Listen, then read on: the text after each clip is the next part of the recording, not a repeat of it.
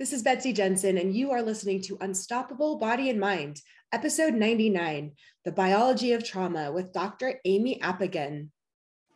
In this podcast, we learn to upgrade our brain and understand the power of our thoughts to heal and to create the results we want in our life. Become the person in control of your healing and make peace with your life. Become unstoppable, body and mind. All right. Hello, my loves. I have a special guest, Dr. Aimie Apigian, on the podcast today. Welcome, Aimie. Thank you, Betsy. It's so good to see you. Like I have, I have missed you. And as soon as I saw you, it was just like I went back to Sedona, Arizona. Oh, and I, and yes. I was like, oh, I remember that felt experience with you in the moment. And it was mm-hmm. wonderful. And it's just so good to be here with you today. Thank you for mm. this. I'm glad you brought that up because even, you know, the little bit of nerves that I had when you said Sedona, Arizona, it was like my body just calmed. Uh, Aimie and I went to a really neat experiential retreat, a week long with Peter Levine. And it was really transformative. We really got to know each other. And it was like we just formed this little family so quickly. And so it was really exciting to me when um, I heard about, you know, Aimie wanting to be on my podcast and collaborating a little more because we really overlap so much in our areas. We're both helping people heal from trauma and the effects that it leaves on our bodies. So let me just yeah. also say this that I remember that you um, you got to do an exercise with Peter oh on oh I believe it was the generational trauma yes. piece for you. Oh yes. my gosh. And I yeah. and I just remember watching that and yeah. feeling like I was holding that container for you and just oh my goodness like the the, yeah. the powerful transformation that I saw that I was able to witness for you oh. and and I know how meaningful that that piece uh, specifically was for you. Yeah, it really was. I don't even know if it was half an hour or 45 minutes or an hour. it felt like you know just this expansive time that I was like is this really happening? You know, everyone was you know in this story with me, healing this intergenerational, these stories, this trauma. And, you know, I did feel a little bit like, oh, I'm taking up everyone's time. But as we know, when people are able to watch that and hold that space, and they can even experience some of that healing themselves by watching someone else, sometimes even more powerfully because it's indirect and they're not getting as mm-hmm. triggered or defensive. So, so thank you for for well, that's, that. That's the value of community, right? Yes. And just being in a community and actually being able to hold the space for someone else yes. is a part of our healing journey. It's not just about us. It it's, really is true. It really does get to be about us, right? Yes. Like the the collective us. Yes. Mm-hmm. And I didn't even realize, you know, we just kind of all sat on the floor together. I was petting your dog, but I didn't realize what an influential person you are and what a community you have created. Thank you. Yeah it's it's yeah. quite it's it's quite amazing and i kind of still pinch myself every once in a while like like is is this the impact that i've been able to have on the world? Because i never saw that. I didn't go into this like wanting this big impact. It was just like hey like i've been through hell. Yeah. Let me show you the way out. Yes and if it's helpful to you awesome. If it's not that's fine like yes. i'm you know i'm still on my journey we each have our own journey and i'm totally willing to share what my journey has been and yes. the different pieces that have that i've needed to bring in for my life for miguel who i adopted and and yeah people mm-hmm. have really found a lot of value and so they've been able to come in and yeah we've got this community even of providers and practitioners around the world, Betsy. Wow. And it's, it, it is, it's just so inspiring yes. to see the, now the impact that I get to have on people that I never even meet directly. Right. Yes. And, yeah. And it's, amazing. It's so meaningful. So meaningful. Yeah. Yeah. So yeah, maybe if you could just take a minute and tell us how you got into this work because you weren't planning on studying trauma or specializing in it, right? Maybe the other trauma because I was actually a general surgery resident. Okay. Right. So like yeah. I was actually like physical trauma, like physical trauma, accidents, and yeah. Yeah. Yeah. And as a general yeah. surgery resident, like we were the ones running the trauma codes yeah. in the emergency room. Yes. And very much like in the moment. Yeah. How do we help this person survive? Because they, right, like they're losing a lot of blood or yeah. whatever the situation may be. And so for I've I've brought that into now the work that I do with this type of trauma. And it's very much like a let's get really practical and let's get really efficient. And so mm-hmm. um, surgery is all about efficiency. It's all about efficiency, right? Like we're not going to have you on the table doing surgery any longer than what we need to because one it's not necessary the other it's it's harmful the longer yeah. that someone is un, under anesthesia the more it's harmful to their body. And so the same thing that we can look at with this trauma right? Like the longer that we are living under the effects of the anesthesia from trauma experiences the longer it actually harms our bodies. And so let's get to work and let's figure out like what what is the most efficient way? We're not going to cut corners. Mm-hmm, we mm-hmm. we need healing down to the cellular level.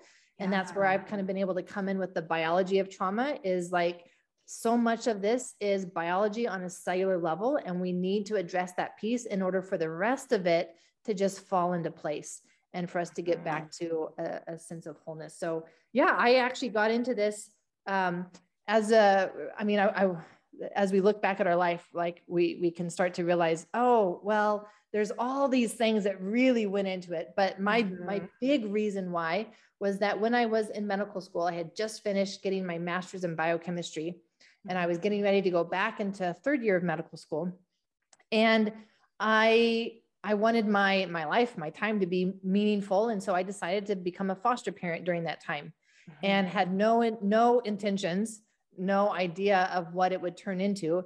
And when they placed Miguel with me, he was four years old at the time mm. and had a what I would consider a very typical story for many children who get placed in the foster care system. He had had a very, very rough, traumatic, disruptive early childhood.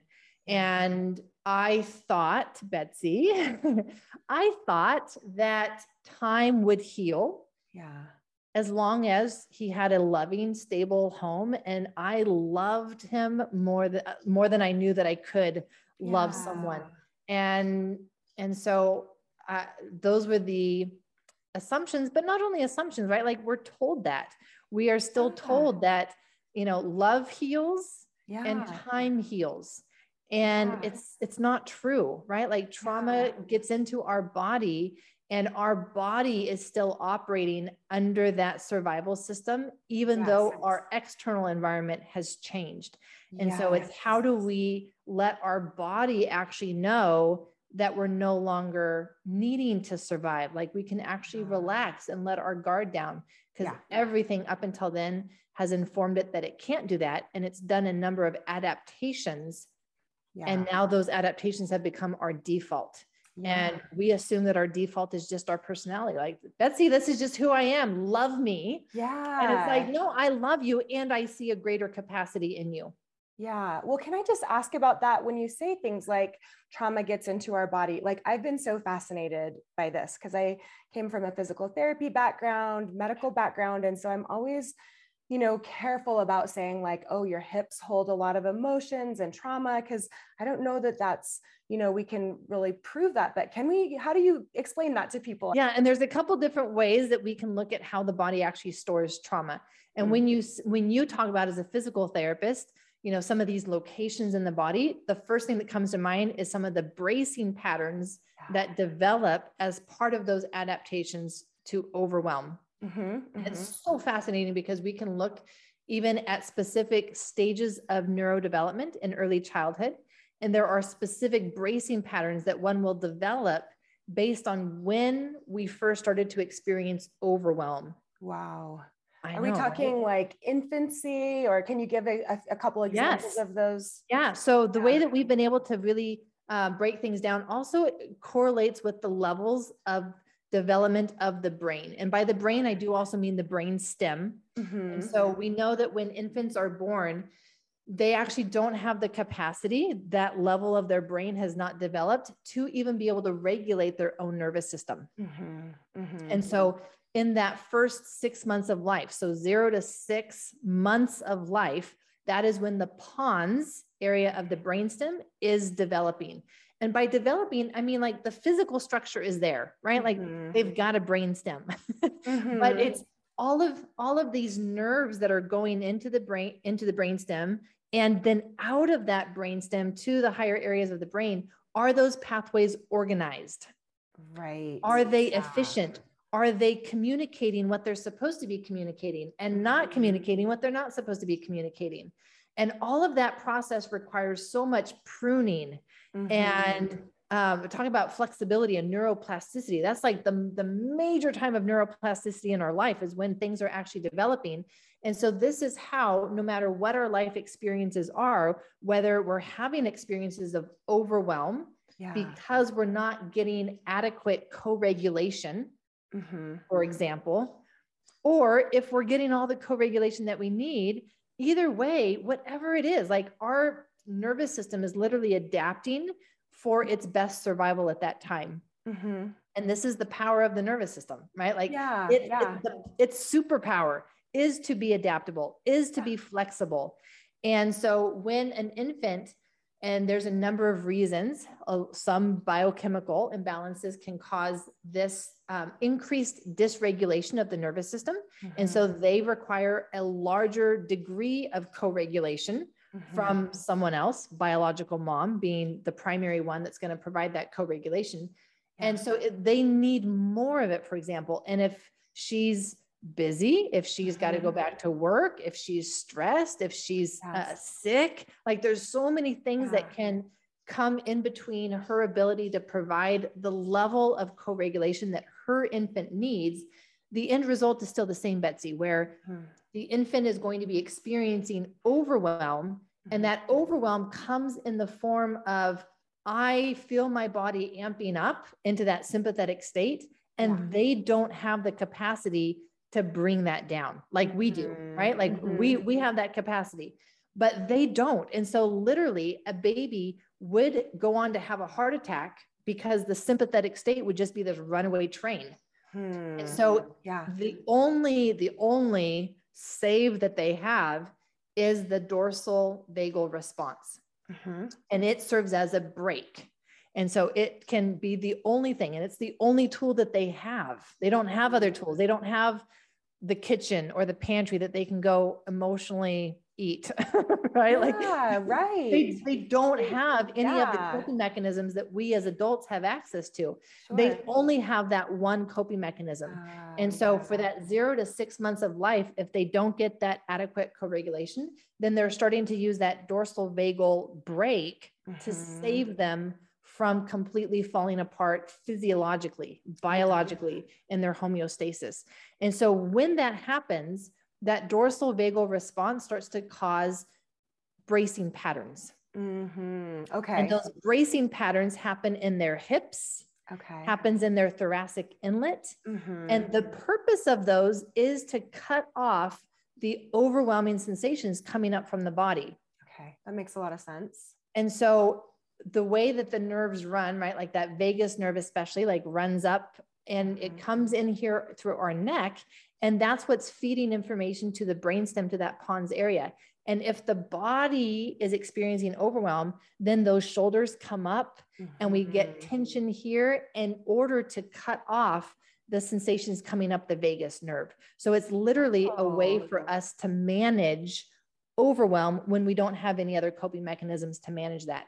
But then you have somebody who has these lifelong tension patterns, mm-hmm, right? Mm-hmm. We even talk about the psoas muscles, right? Yep. And boy, my goodness, trauma is stored in those psoas muscles. Why do we say that? Because those are the flexor muscles yeah. that start to brace mm-hmm. in order to get through overwhelm when we have no other way to cope. Okay. Yeah, that makes a lot of sense. And I remember even Peter Levine in one of his workshop showing a picture of a dog that was in a shame pattern. So these patterns of emotion and patterns of bracing and and um, they're they're universal, they're primal, they're visceral, they're somatic. And so it's not like we're thinking, oh, I've got to turn my eyes down and look away. But when you're in that emotion of shame, you naturally and and bringing your shoulders up is one of the emotions of shame or postures of shame too. So mm-hmm. that that makes a lot of sense. And as someone who carries a lot of tension in my neck, that, you know, I've just thought, oh, that's just a place where I carry my stress. You hear it so commonly, but it probably has its origin clear back in childhood, infancy, feeling overwhelmed. And this is where so many people actually experienced trauma in childhood and they don't recognize it as trauma because it wasn't abuse, it wasn't yes. neglect, like it was just inadequate co regulation before they even really had conscious awareness or even words to express that overwhelm. Yeah. And so it can really just be this this felt sense mm-hmm. of of disconnect and we can even look at the thoughts and belief patterns that come out of that 0 to 6 months of life for those people betsy their belief system coming out of that is that if i were to let myself feel mm-hmm. i would fall apart mm. Wow. And so for people who have mm-hmm. who just notice like, ooh, like uh, that's actually like yeah. I know that sounds silly because I actually know that I wouldn't fall apart, but that's what it feels like.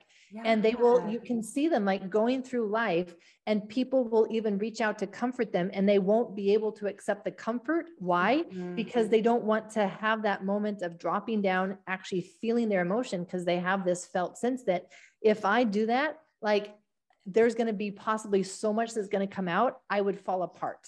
Mm-hmm. So I just can't let myself go there. And they're always in these bracing patterns then internally, even all the way down the back. So we have these erector mm-hmm. spinae muscles that are uh, in between our different vertebrae in our spine. Mm-hmm. Those develop bracing patterns. Yeah. So, so just can, one level, can you see? I mean, as a physical yes. therapist, you know, you just see exactly just on the side. So it that in one spot can be a bracing pattern.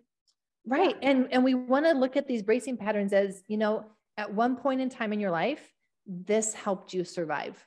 Yeah. Yes. And exactly. It's no longer serving you. Yes. yes. Yes. Because it, it did serve a purpose. It's not like your body a very important purpose, or it's mm-hmm. it should have known better. And right. You have to fight it.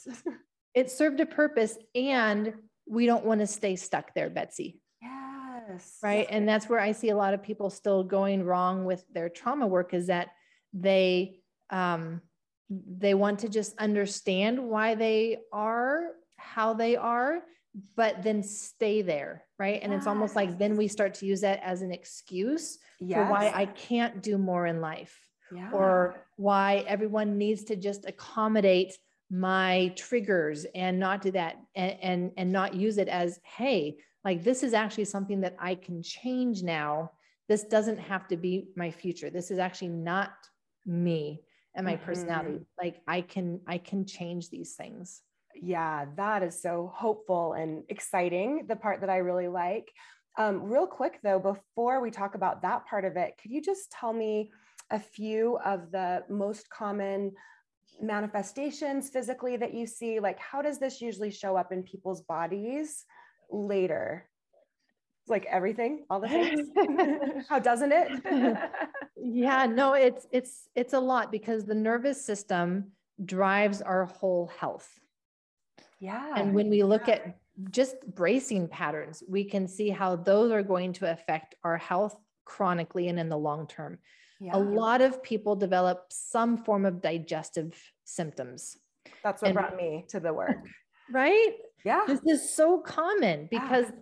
the the influence of the vagus nerve eh, on the gut is is huge and so if we're going back and forth into that dorsal vagal brake mm-hmm. and then out into the sympathetic and going back and forth between stressed and overwhelmed that right there is going to cause digestive issues yeah. and it can cause a number of them everything from decreased motility of the stomach so your stomach is not actually even able to break food down as well mm-hmm. you're making less acid because when you're in overwhelm or stress like that's not the time to be eating mm-hmm. and and then i mean everything from the liver the gallbladder the pancreas all of these systems that are designed to help us absorb the nutrients that we need for life yeah get shut down and so we can we can move towards diarrhea, we can move towards constipation, we can have IBS and have both, we can have pain, we can have bloating, and then there's all of the downstream effects on the actual um, kind of like the, the the digestive tract in that tube, where because mm. of these effects, now we have bacterial overgrowth. Now we have fungal overgrowth. Now we have this imbalanced microbiome. And now we have food sensitivities. Now we have leaky gut. And there's just no end to it. And the part of the difficulty is that when these things happen, mm-hmm. it then affects the rest of the system as well. So it's not like it just stays in the gut because now yes. the inflammation is going to be traveling up the vagus nerve to the brain and mm-hmm. causing brain inflammation. So, uh, for those people who maybe know a little bit about this, hopefully they do. If not, then here's your introduction to brain inflammation. But we have these cells called microglia mm. in our nervous system that they are the guardians, they are the protectors. Uh, they're gardeners, they're pruning, they're cleaning up, they're essential for a healthy nervous system and they can undergo something that's called priming. A priming event will make them turn from being a protector and a guardian to like this savage soldier who's unleashing inflammation on everything because they see danger everywhere. Mm-hmm. And leaky gut and that inflammation in the gut can actually be a cause of a priming event for those microglia. And now you are prone, much more prone to brain fog mm-hmm. and the decision fatigue and all of these things that can come with brain inflammation. Mm-hmm. And it can be triggered by a lack of sleep, it can be triggered by um, even exposure to different chemicals or smells all of these things now are triggering the stuff that wouldn't have been triggered before mm-hmm. but you've mm-hmm. had this priming event possibly from leaky gut or other things and and now you've got this on top of everything else and for those people who are you know undergoing some therapy process hopefully they're doing that right betsy hopefully yes, they're doing right. somatic exactly. work and all those stuff what can yeah. happen is that if they go too fast in their therapy process if they're not titrating it and, and staying in their mm-hmm. window of tolerance that will re-trigger and we call that activate these primed microglia. And so those activation can be emotional now. It's not yes. just something physical like there can be emotional triggers that activate brain inflammation now. Mm-hmm. so it all becomes part of the same thing when we're looking at the nervous system and how do we promote health and flexibility and regulation. Well now we've got to look at all of these pieces because they all come together to affect that nervous system Yes. Okay. So that probably leads us into how do you help it? You know, if someone is suspicious that they they never really thought of themselves as having trauma or they know that they did and that's kind of how they identify, they get to this place, their body's freaking out and showing it. What do you advise? Mm-hmm. so, I mean, actually what I do and I'll just share with you what I do. Even though I'm a medical physician, I have found that I always need to start with somatic work. Mm-hmm. Interesting. Right? Yeah. I mean, I I'm like, yes, okay. because arrange for you to say that. So I like it. I have found that when people are first coming in, their nervous system is so dysregulated, Betsy, mm-hmm, that mm-hmm. it's so hard for me to even see where to start with the biology because yeah. everything is a mess. It's like walking into a room that is just chaotic. Yeah. And it's like, you know what? We just need to clear a path through the room mm-hmm. so that then we can start to look to see how do we even go about organizing this? And that's how I see the somatic piece. Mm-hmm. So for me, what I've done is I've created and designed a 21 day journey mm-hmm. into the nervous system through somatic practices that mm-hmm. allows that path through the chaotic room to even know, all right, where do we need to start with the biology? Mm-hmm. And then moving forward, it's not like we only do biology. No, like we are always combining somatic work yeah. I do an advanced somatic work, bringing in parts work or that internal family systems, mm-hmm. bringing in the thoughts and the belief systems. Yeah. And I'm doing the biology. And I have found that by using those three things, they yeah. feed off of each other because when I do more of the somatic work, mm-hmm. I increase their ability to do the biology work. Mm-hmm. And when I mm-hmm. do the biology work, I actually am increasing their capacity for the somatic work. Sure. And so it's it's like we do one step on the somatic work and then we do one step on the biology, one more step mm-hmm. with the mm. somatic work. Oh, now we know that we've got this biology piece that's actually interfering and decreasing mm-hmm. our increased capacity to tap into more with the somatic work. So again, when when you look at it through the lens of the nervous system and trauma, and you can see that that's all affecting the nervous system. So we can't just take one piece and be like, oh, it's only biology and yeah. you need to either go get on a mood medication or we need to only do testing. No. Or and it's genetic and you'll just right. have this or it's never going to change. And, and I'm yeah. going to tell you, it's rarely genetic. Okay. i will just, I'll yeah. just throw this out there for your audience. It is rarely genetic because oh. epigenetics yes. Plays a much larger role in trauma than genetics. Mm-hmm. Mm-hmm. And epigenetics. Epigenetics, plays a much larger role in trauma than genetics. Okay. So um, that's that. a little teaser. That's a little teaser for your audience. Yeah. So, well, yeah, I think we need me, to remember that because sometimes we're just like, oh, this happened to me, and now yes, it's like, yes, this doesn't, or it runs in my family, and therefore it's genetic. Yes. Oh, yes. Exactly. No, it's yeah. not. No, it's yeah. Not.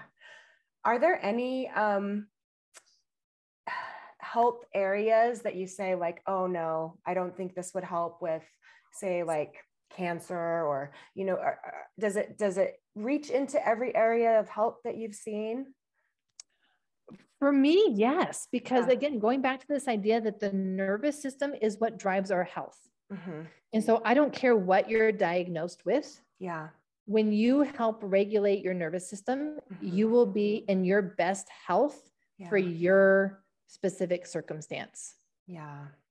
I love that because um, just a little background on the pain science side of things. A lot of times they're saying, you know, this is for chronic pain, but not necessarily autoimmune disorders or, you know, if it's cancer or infection, things like that, or fracture. You know, I'm not going to mess with someone's fracture and think we're just going to heal it with the mind. And, you know, we want some treatment for some of those things, but as they're doing the treatment, I think it's so helpful to have that context of it's possible. I know for me, the first book I read that said ulcerative colitis could be healed by this this mind body pathway you know i was like sweet and i didn't know that it wasn't supposed to be something that you treated this way until after i'd already healed fortunately but you know the autoimmune issue is a little gray area from not for me people who may listen to my podcast but yeah, this is good. This is listen autoimmunity. To everyone. autoimmunity is totally driven by the nervous system. Yeah, and I don't know why. Why do medical professionals have a hard time understanding and really telling that to people? Because they don't know the science yet. Like, and yeah. the science is there, right? Yeah. When you yeah. look at at the studies for the adverse childhood experiences, for example, and you see the association between autoimmune conditions and early childhood like the science is there, Betsy. Yeah. I think that yeah. where we've possibly not been able to go that next step is that we haven't as medical professionals right so now i'm i'm kind of talking talking to my group of people where we've dropped the ball is that we haven't we haven't known what to do with that right sure. and it's yeah. like okay so if autoimmunity is associated with early childhood trauma and stress as a medical professional what do i do with that I don't know, which means that I'm not even going to acknowledge it. so for me, that's where I'm like, well, let me find out what to do about it. Cause that actually was part of my story was that at, when I experienced my health crash, my autoimmune markers were very high and they were just waiting for more symptoms to diagnose me with an autoimmune condition. And mm. I'm like, no, this is not going to be the rest of my life. And I'm going to figure out how, what do I need to do to get off this path? And so much of it not all of it, right? And that's where we just talk about that it's the combination of mm-hmm. what do I need to do to regulate my nervous system? Yeah. And it's always going to be this combination of things. Somatic work, and there's so many different modalities that come under that term somatic work. Yeah, they really somatic are. work and the biology work, because both of those are feeding into the nervous system. It's just amazing to see the results that we can get in people's energy level mm-hmm. and helping them have more capacity in their somatic work. Uh, they've mm-hmm. just like their stress capacity goes up, and now the the things that used to stress them out and put them in overwhelm they're able to stay present for and actually mm-hmm. work through and not have it turn into chronic stress it's just yeah. amazing when we can clear out some of these things that are constantly driving dysregulation mm-hmm. and just get them out of the way. And let's then let's look at like all right what's going on? What's our baseline? And what are some of the other biology things that we can address that will support the nervous system and healthy neuroplasticity with the therapy that they're doing? Amazing. Very cool. Are there any other things that came to mind that you haven't shared already that you'd like to share with the audience? There are a ton of things, right? Yeah. Like I feel like we, we are just we are just skimming the surface. Yeah, this is and I would say teaser. that for for those who who want to know like more of all of the different aspects of this biology of trauma and accelerating the healing journey that's why i put together my programs and i actually have a biology of trauma summit where i've got over 40 experts that are coming to talk about all of these different pieces that i incorporate into this model that they can start to look at hey what are maybe some pieces that i haven't known to bring in yet that maybe if i mm-hmm. bring that in it will really move the dial and allow me to move faster in these other areas that I'm already incorporating. Mm-hmm. So encourage, yeah, I encourage people to come come register for that summit if they'd like to to know more of all of these different aspects of the biology of trauma. Yeah, and there's some big names there. Congratulations, Gabor Mate and Stephen Porges and Peter Levine. So yeah. Yeah, and it's a great, again, it's a great bridging of the two worlds of functional medicine and trauma therapy. So we're, we're talking about all of that, both both on the trauma therapy side of things, the somatic work, all of that, the the the dorsal vagal response, and the actual mm-hmm. physiology and biology that's affecting people's uh, healing journey. Well, I love seeing all of that work come together because I think the more we incorporate the nervous system and understanding it into our medical practices and how we treat people, oh my gosh, it's exciting to think of the possibilities so keep getting the word out, and I'm happy to help spread that word too. Ah, thank you, Bitsy. My pleasure having you here, and and maybe we'll be able to have you here again. But um, if anyone's interested, we'll have a link in the show notes about the Biology of Trauma Summit. It's coming up in August, and it's going to be virtual, right? Is it virtual? Yes, all okay. virtual, so all online, and free. And free. Okay, very cool. Lots of cool information and and very exciting to talk to you today about it. Thanks, Thank Aimie. You, Thank you so much for listening. I hope you learned a little bit about your brain today that helps you in your life like it helped me. Please be sure and subscribe and leave a review. And of course, be sure and share this podcast with someone you know that wants an unstoppable body and mind.